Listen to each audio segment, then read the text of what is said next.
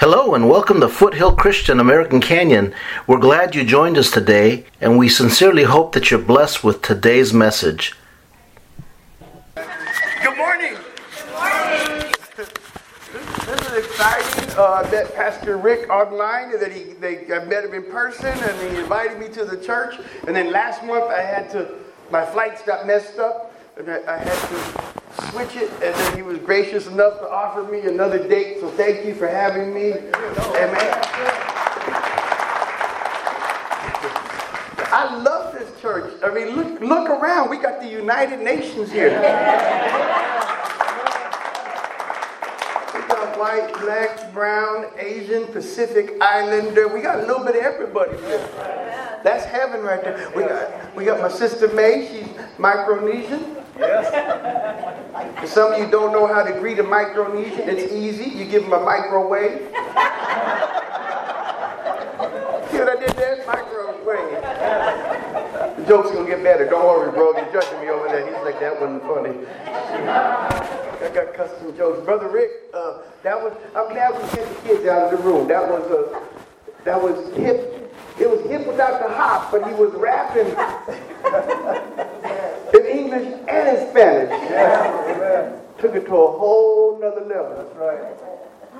Give him another round of applause.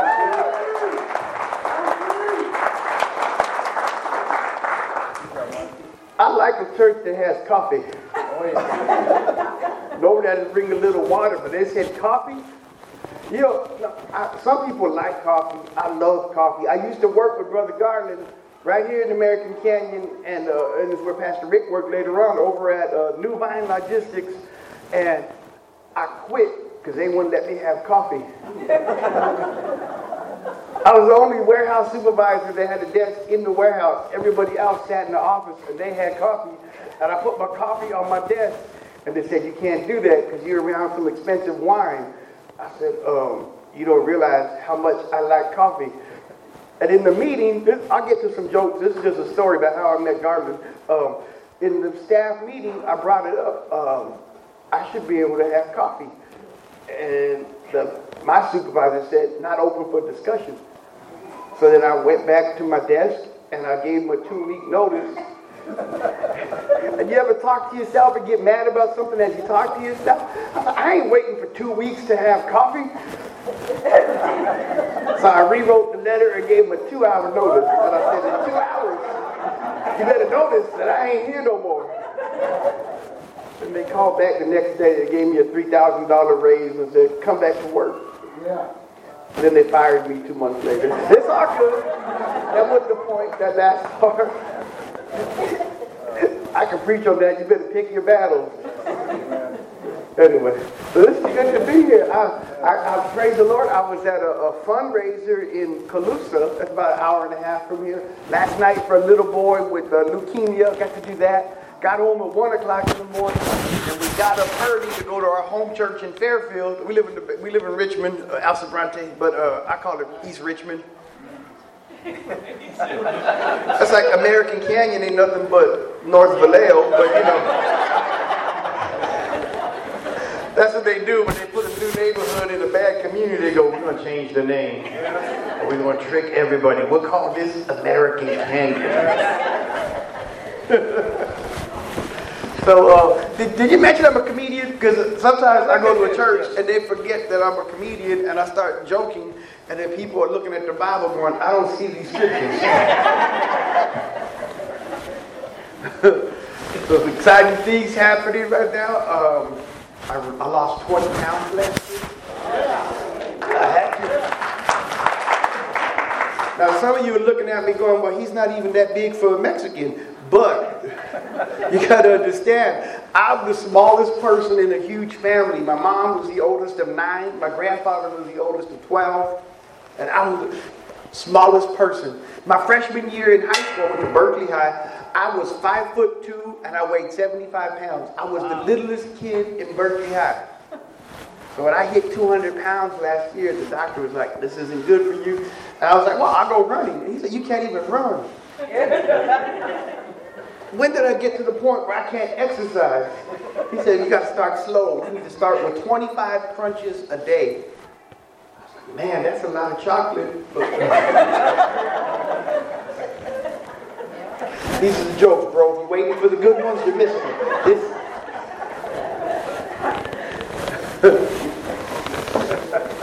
I joke about losing weight, but I really did lose 20, and people are like, ah, that's no big deal.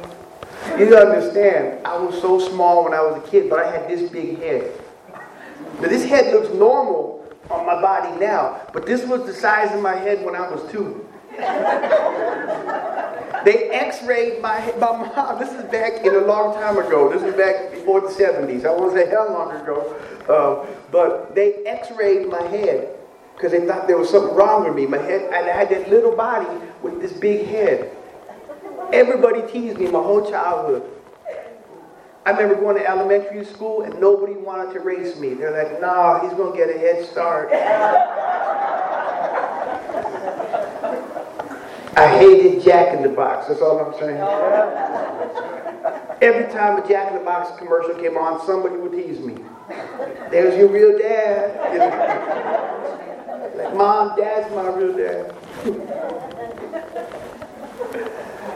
my teachers thought I was East Indian because I would walk around and my head would go like, oh my God.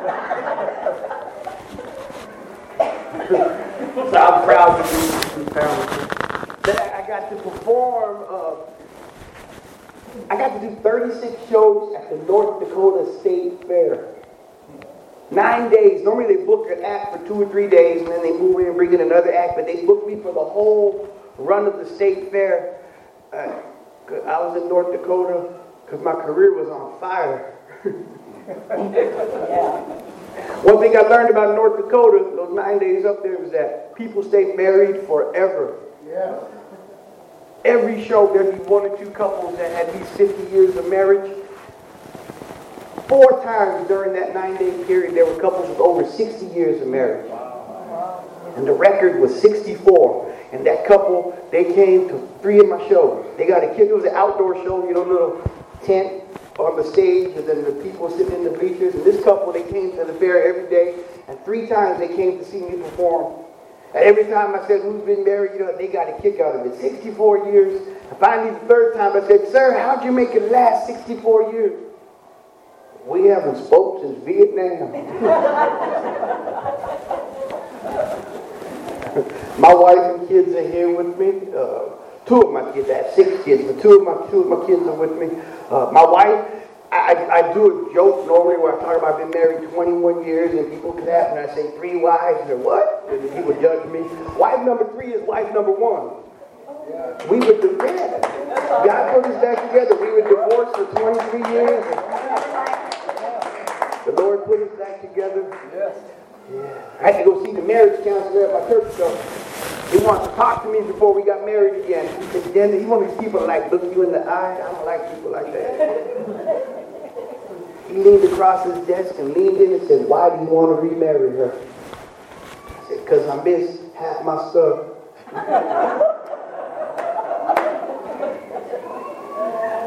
you don't like that joke? You were broke when I left. God is good to have my kids here with me. Two of my kids, they, are the ones that live at home still. Uh, my daughter, she's a straight A student.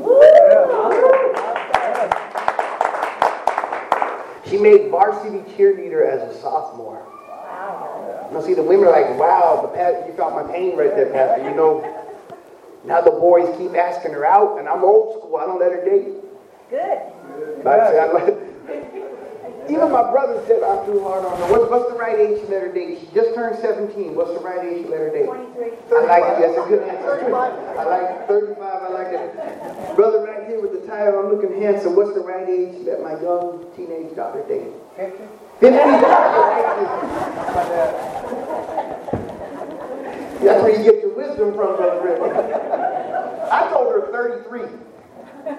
I said, you can date when you're 33. Jesus never went on a date. You outlive the Lord, you could go on a date. well, my son, I make fun of him. That's, that, that boy right there, if you have a problem with your computer or your TV, that boy just looks at it like he has special gift. He can fix it. No instructions. But I I don't know if the boy's going to make it. He thinks he's smarter than me. Who has a teenager that thinks they're smarter than you? Oh. He tried to trick me. I'm glad that he's smarter than me with computers and stuff like that. But he tried to, thinks he has more street smarts than me. For Christmas, I'll give you an example. For Christmas a couple years ago, he tried to trick me by acting like he was humble. How you gonna fake humility? I'm sitting at my desk and he comes into the room and he put his head down like he was being humble and he hands me a little piece of paper. He said, This is all I want for Christmas, Dad. Touch my heart. My boy looking out for my wallet. I take that little piece of paper and I unfold it. It was a full sheet of paper. Ten video games the boy listed. This is all I want, Dad. You know, video games are $60 a piece plus tax. I said, son, I'm not that funny. I reached over and I got his report card and I handed it back to him and said, son, this is all you deserve. The boy had a D in English at that time. It was his progress report. He had a D in English. Said, that's the only language you speak. How did you almost up talking? It's a joke, son. Okay, he's like, I brought him up to a C, Dad. I flunked Spanish. I did, my teacher didn't like me. Every, that's why I understand when kids, like, school is easy to my daughter. She's a little nerd. She studies, and my son, he plays football, he wrestles. He led the East Bay Athletic League in high five last year. He didn't make a tackle, he didn't touch the ball, but he high fived everybody.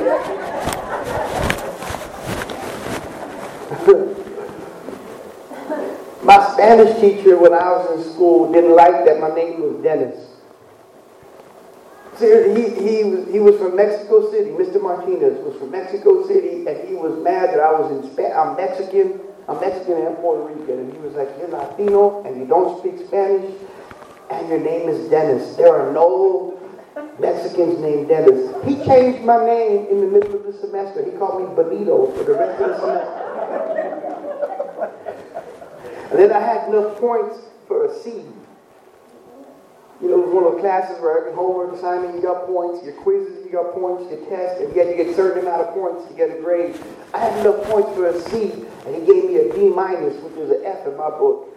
I like, how, how are you going to give me a D minus? I got no points for a C. He's like, you should have did better. You're Mexican. I said, you should have known better. I'm American. And I called immigration. When they picked him up, I said, bye, Felipe.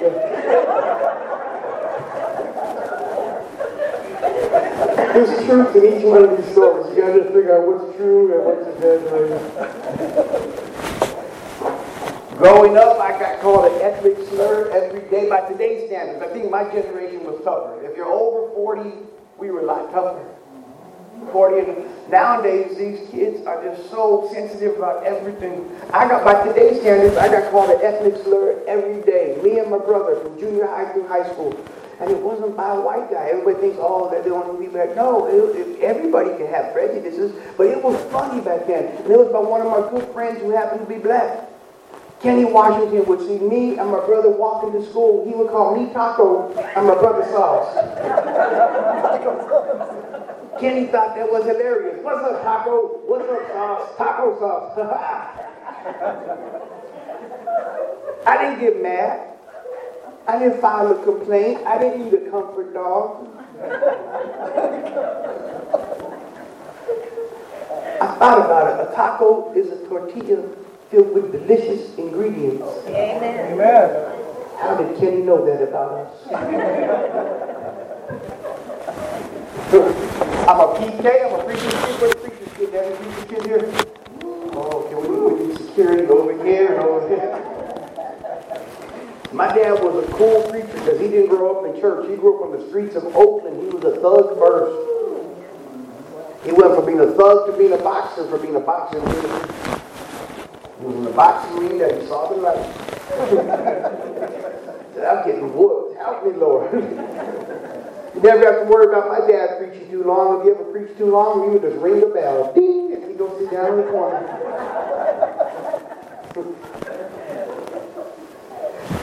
boxers, when they ring the bell, they sit. If I have to explain these jokes, it's going to be an all-day revival, all right? I'm retired from the Air Force. I'm blessed. I, got, I was young and I got to retire. Any military veterans here? Yeah, what, what, branch, brother? Army. Army! Give it up for our Army veterans right up front. And you got his Air Force? Awesome. I, the coolest thing, what, what branch, brother? Army. Army. You guys are in the real military. I did 20 years in the Air Force and I was this close to being in the military. You don't realize how tough you are until you get out of the Air Force.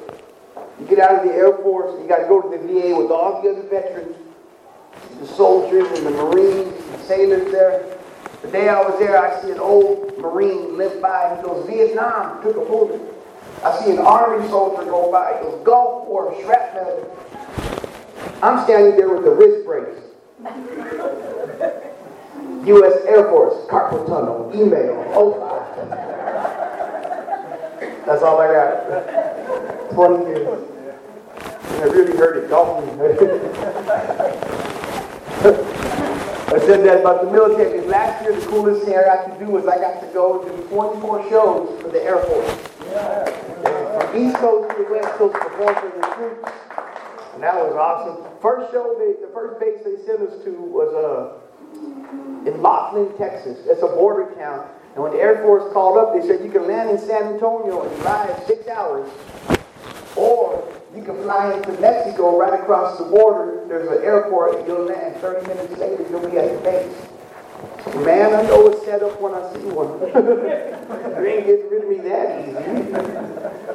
so we drove six hours and an hour away from the base. We're in Texas. We never went into Mexico. We're in Texas, and we got stopped at an immigration checkpoint. Who's been stopped at a checkpoint before? Immigration checkpoint? Pastor, I, I guarantee you, Pastor and me were a little more nervous than you. They're like, Blonde, keep on going. I told the other comedians, just be cool, I got this. I roll the window down to the rental car, and the immigration officer comes up and goes, Excuse me? Are Jew a Jew CDC? Are Jew a Jew CDC? Then we went to Albuquerque, New Mexico. That was the, new, the next base, the Air Force base around the outskirts of Albuquerque. And we were there during the Hot Air Balloon Festival. That's the largest hot air balloon festival Next to NAFTA, that's the second biggest one in the country. Albuquerque has the biggest festival. But the day we were there, they, they, they gave us a tour of the base and they told us, don't take any pictures. What you doing, bro? Put your phone down and enjoy the service. I'll get you a DVD. Put your, don't go live. I got ADD. I look and I see a light. I'm like, what's wrong? I wouldn't always say it was spotlights on me. I think it's hot nervous. They're giving us a tour of the base, and they told us no pictures. There's research and development. But hot air balloons were floating over the base. The day we were there, two balloons accidentally landed on the base. That's a federal offense. You need to have permission to go on a military installation. These are rich people. Nobody got arrested. They just escort them off the base. I witnessed this and got on the phone, called my uncle in Mexico. I was like, deal, there's a new way to get in. and they can't build a wall big enough for this one. That'll make the president mad. Huh? What do you mean they're floating over the wall?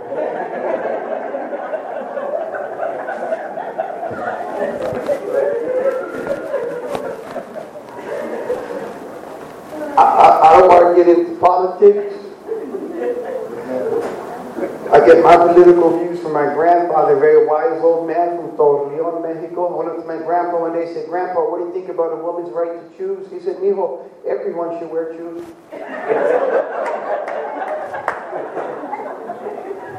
That's my best joke. He didn't laugh yet.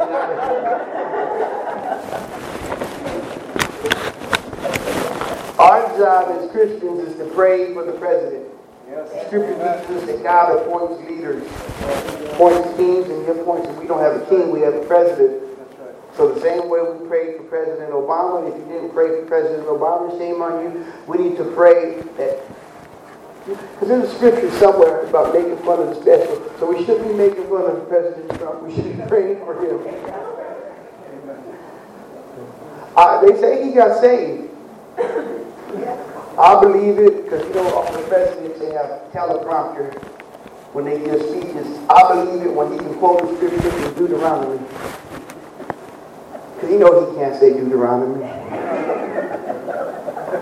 like it's in Deuteronomy.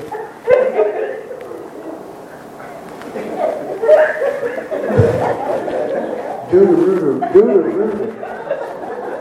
Deuteronomy. There's enough politics.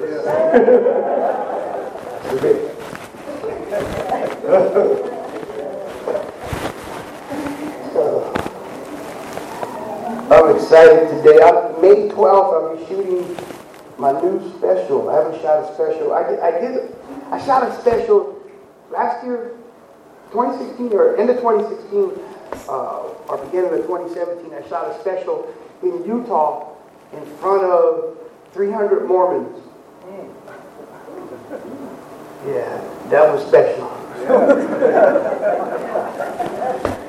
it was challenging because you could, they actually wrote me up for blasphemy. It's, it's on a video service run by the Mormons. It's called uh, VidAngel. And um, it's really good because they edit movies. They filter movies. Some of these, I got some good jokes coming still. Okay, God bless. On the right.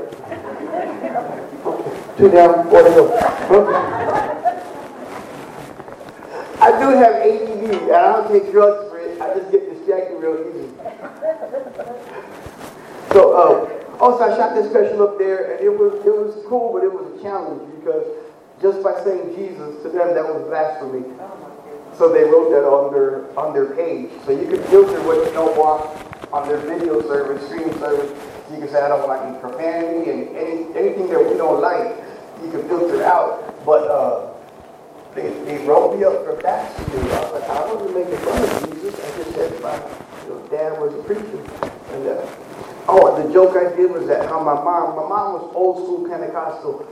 She she was raised no matter what the problem was, she pled the blood of Jesus. That's powerful. But there was times like the PG&E man came to turn off our power. And I was like, Mom, PG&E's here. She's like, the blood of Jesus. I was like, he did not die for our bad credit, Mom. They did that joke on the special and they wrote me up for blasphemy.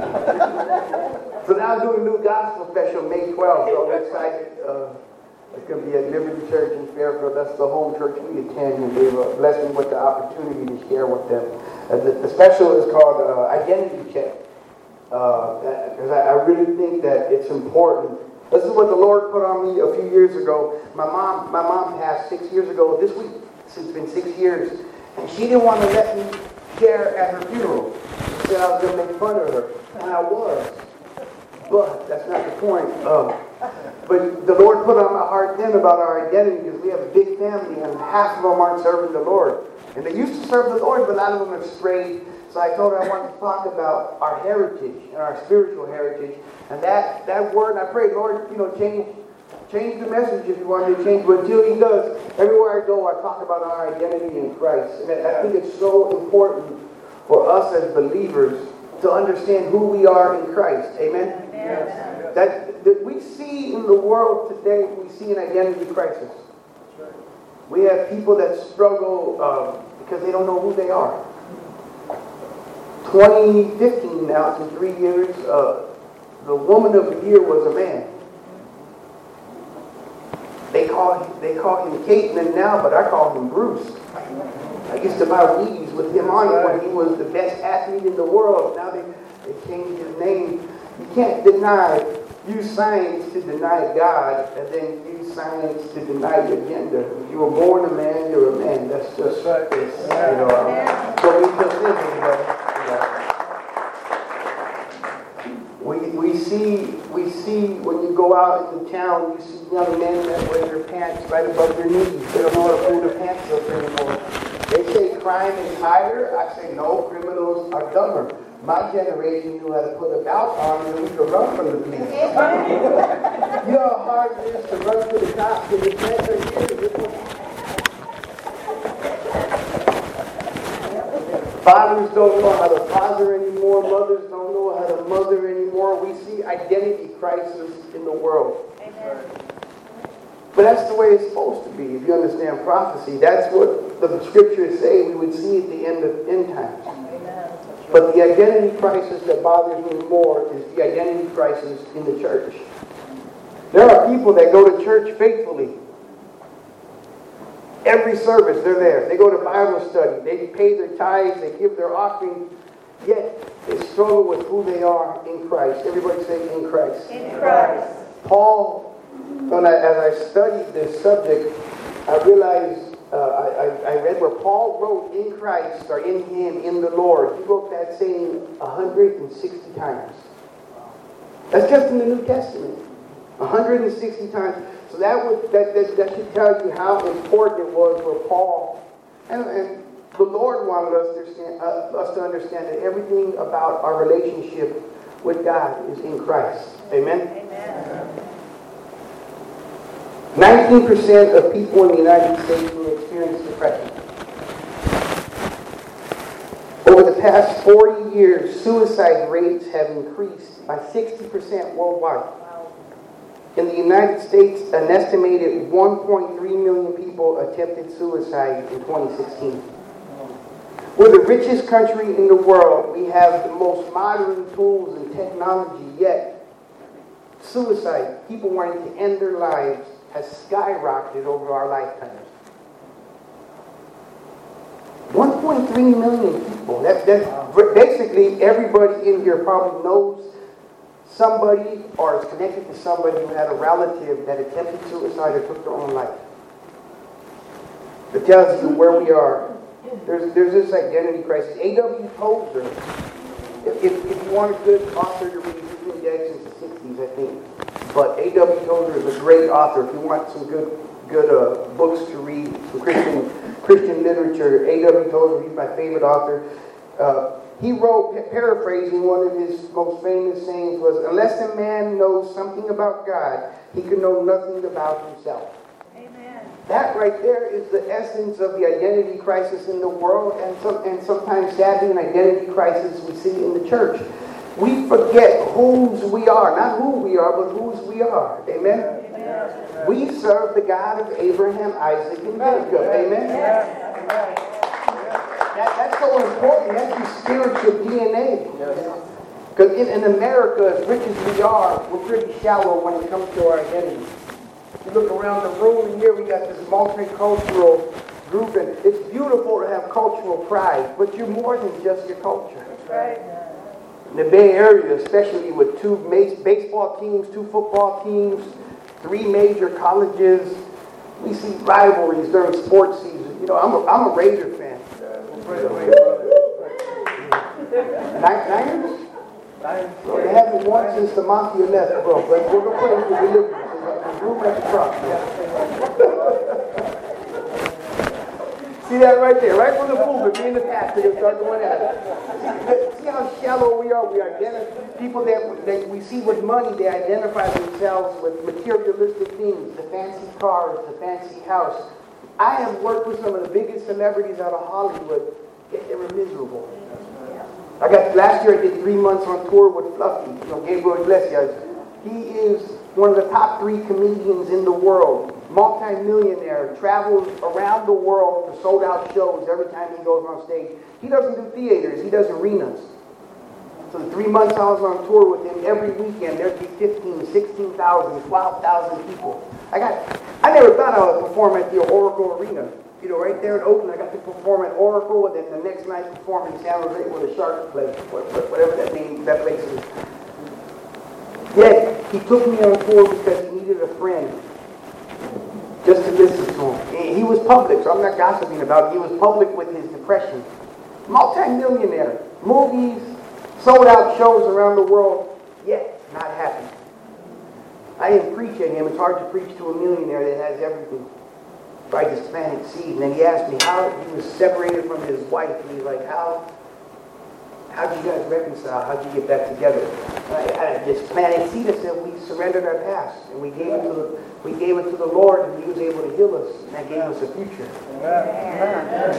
Amen. So we we have an understanding, uh, a shallow understanding of our identity in America, but as believers, we have, you know, sometimes too many believers want to get out of jail card free. We turn God into monopoly. I, I, I believe in God. I believe in Jesus. I won't go to hell. And you won't. If you accept Jesus as Savior, you won't. You won't go. You'll go to heaven. But you rob yourself of what God wants for you. You rob yourself of the identity that God has for you, the purpose He has for you, the destiny He has for you in your life when, when you just want to give up to God and say, I'll accept you as my Savior. But I'm going to hold on to my past. It's easier to hold on to your past than it is to, to let your past go. Too many of us hold on to our past because that's our identity. The identity theft is like the, the 21st century crime. Everybody thinks, oh, it's a modern because of the computers and technology. Identity theft started in the Garden of Eden. Amen. That's right. What do they say? What, what's the devil's purpose? To rob, steal, kill, destroy. He started that in the Garden of Eden. That's right. So the purpose and the void that, that you, you have in, the, uh, in your life because you're not living the purpose, you'll never be happy until you're living out the purpose God created Amen. you for. Yes. Amen? Yes. But it takes... Amen. Amen. You, this is, this is interactive right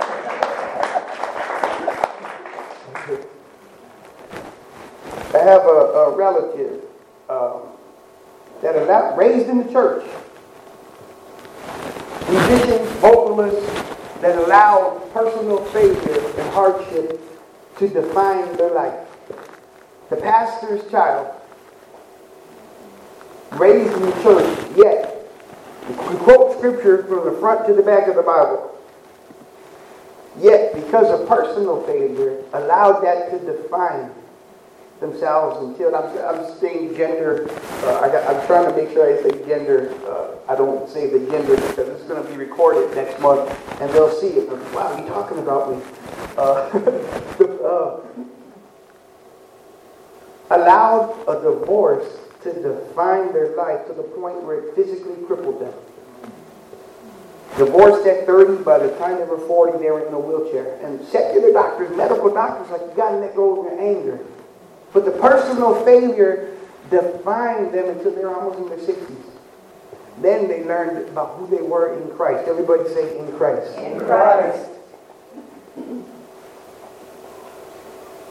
When I said that we serve the God of Abraham, Isaac, and Jacob, and I, am glad some, some of my brothers and sisters got excited about that. When I go to African American churches, and if I say that right there, it's, it's taught heavily in our COGIC churches because they, they understand the spiritual DNA. This is our heritage. We serve the God of Abraham, Isaac, and Jacob. It's important to understand that because then you understand that Abraham had Isaac, Isaac had Jacob, Jacob wrestled with God, his name was changed to Israel. Israel had 12 sons. One of them was named Judah, and from the tribe of Judah comes a man named David. From David comes the lineage of both Mary and Joseph. From Mary comes a man named Jesus. And because of that spiritual heritage, that is your DNA. That is your spiritual DNA. Uh, when I say spiritual DNA, I like to say DNA, defeat not allowed. Amen? Ephesians 1 3 says, Every spiritual blessing in heaven is ours in Christ. Everybody say, in Christ. Who has every spiritual blessing in heaven? Me do. We do. Amen. That's right. I love the ones that, that, that raise their hands out of faith. That, that's so important to understand it. God Our Father is a perfect gentleman. He will never pour something onto you that you don't give him room for. Yeah. Amen. So if you hold on to your past, you got your get out of jail free. I'm not going to hell. I accepted Jesus as Savior. But you hold on to your past. God is infinite, one by finite. You don't give him room in your heart to pour out the blessings he has for you. You're robbing yourself.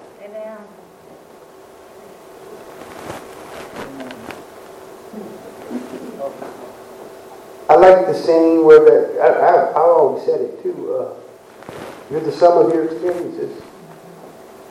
And that's true until you encounter Jesus. When you encounter Jesus, you're more than the sum of your experiences. You're, you're, you're, it's, a, it's, a, it's a paradigm shift. You're not your past, you're your future. Amen. That, so when you're not just the sum of your experiences when you give your all to Jesus. Amen. We used to sing that song, I surrender all. That doesn't mean just your sins. It means your bad decisions. Who's made bad decisions before? I've made some horrific decisions. I look back and I'm like, what was I thinking? I should have had a DA. Who's had some bad blows in their life that just didn't seem fair? You can choose to hold on to those things and allow them to define you and cripple yourself spiritually. Or you could surrender them to God and say, you know what? No longer will my past define me. But giving it to God. In my spiritual imagination, I have a big imagination. I like getting up in the morning, just, I have a, a sliding glass doors and look out over my backyard into the foothills in Alpharetta. I love sitting there with a cup of coffee. I might have a Christian show on, I might have some worship music on, and I just like reflecting. In my spiritual imagination, was up to me to write the Bible, to write history. Jesus would jump off that cross, off the cross and go, can't touch me. But that's not what the Bible says happened. The Bible says he died. And we we hear people say that, oh, if Satan knew who Jesus was, was, he would have told the, the guards, he would have said, leave him alone. That's, that's a false narrative right there. The devil, Roman emperors, Roman guards, the, the, the Pharisees, and the that, nobody had rule over Jesus' destiny. It was always the cross. That's right. Now he dies and they put him in the tomb. Now in my imagination, that stone should have rolled away and he should have walked out perfect. Look, I defeated death. That's not what he says. The Bible says the first ones that saw him, he said, don't touch me. I have to go see my father. Now he goes before his father, the creator of all. And he didn't just take our sins. He took our hurts. He took our disappointments. He took the bad blows that we received and he said, Dad, everything that would separate your children from you, I paid the price. Yes, And he put him at the throne of God. Yes, amen.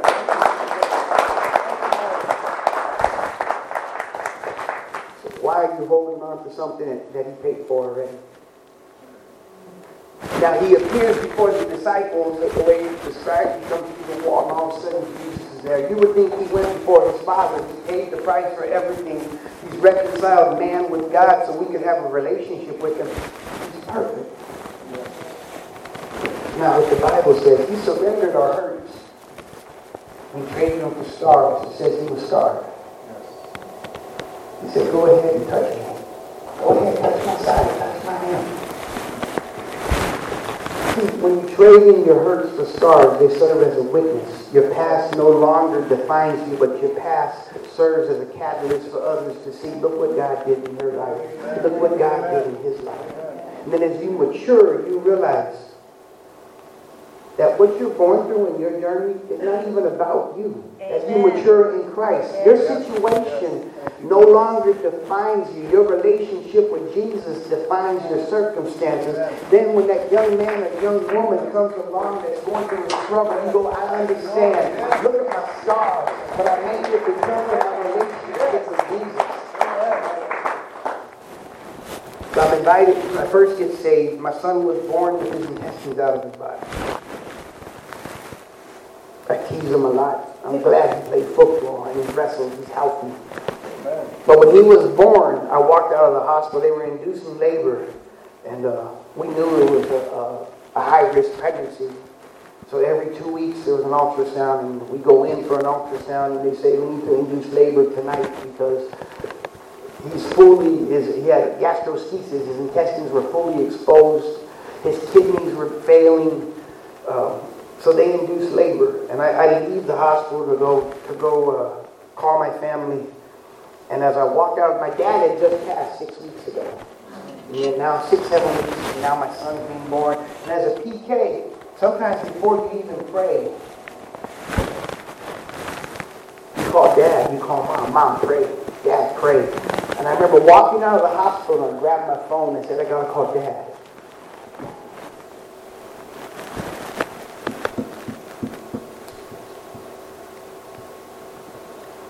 and hit me. My dad was gone. Even though I wasn't serving the Lord, I was so lost in the world. I was in, I was, uh, I was in trouble. And now my son is being born, and I think he's going to die. But the Holy Spirit shows up right on time.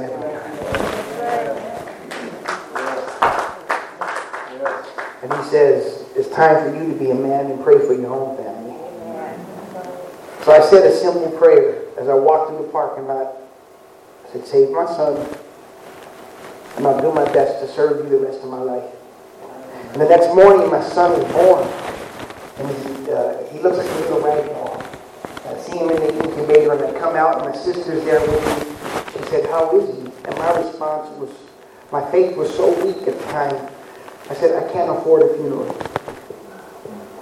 Well, they shipped him from Travis Air Force Base over to Children's Hospital in Oakland. They, they take him over in, in the incubator. My mom met, met the ambulance on the dock of the hospital. There's nothing like a mom that prays. Amen. My cousin happens to work in the neonatal, uh, what do you call it? How do you say it? Neo. Yeah, NICU. There you go. That's the Spanish version. NICU.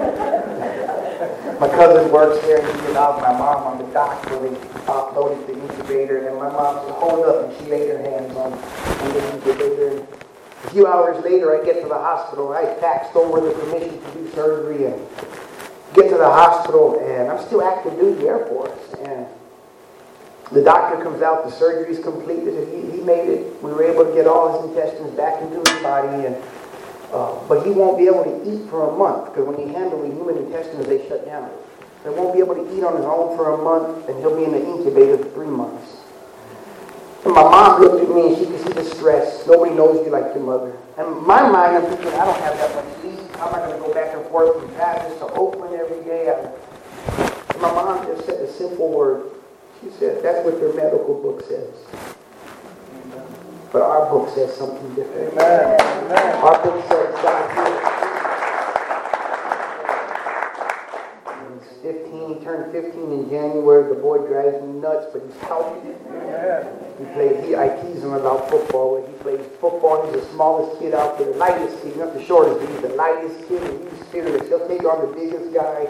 Uh, I thank God for for healing my son. Amen.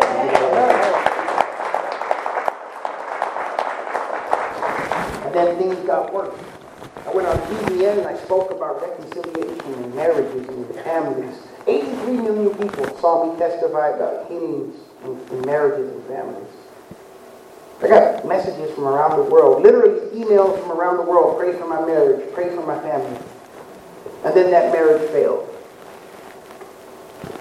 And I, I get invited to a men's convention. And how, what do you do when your purpose seems to be taken away from you?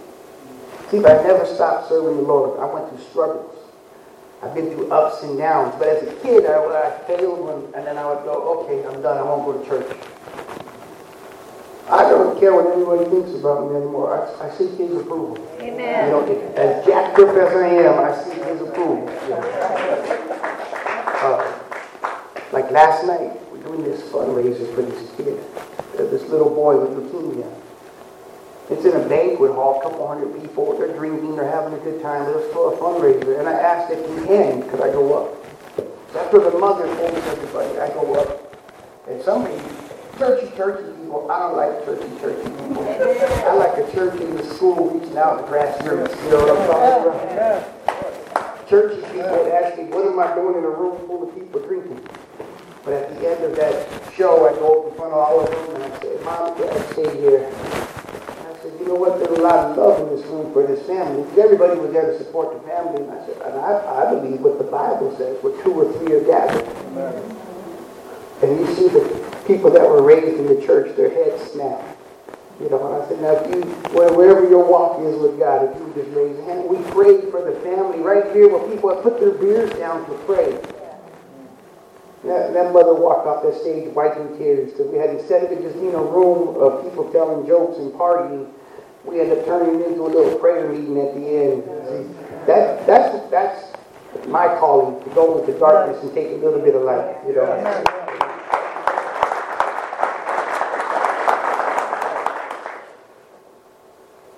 So now the marriage is in trouble, and I get invited to a men's convention. What you go through is not about you. I'll get back to that point. What you go through is not even for you. I'm at the men's convention. I'm supposed to warm up the audience uh, for Leon Patillo. I had his albums when I was a kid, so I was like, wow, what this is a, And then they called me as I'm driving up, and they're going, no, Leon's going to do worship. You're closing the service with your testimony. And I cried because my dad was a minister for four years. His testimony would blow people away. A heroin addict that was saved instantly, delivered from heroin addiction. No, no 12-step program, no withdrawals, instantly delivered in prison. And went on to preach the gospel for four years. But yet he never had an opportunity to close out a convention, a men's conference with the Assembly of God. And here I am being given this honor, and I, I, I questioned God. I was like, he was a clown to do this. But I went and I was disobedient and I went. The devil right away will tell you you're not worthy.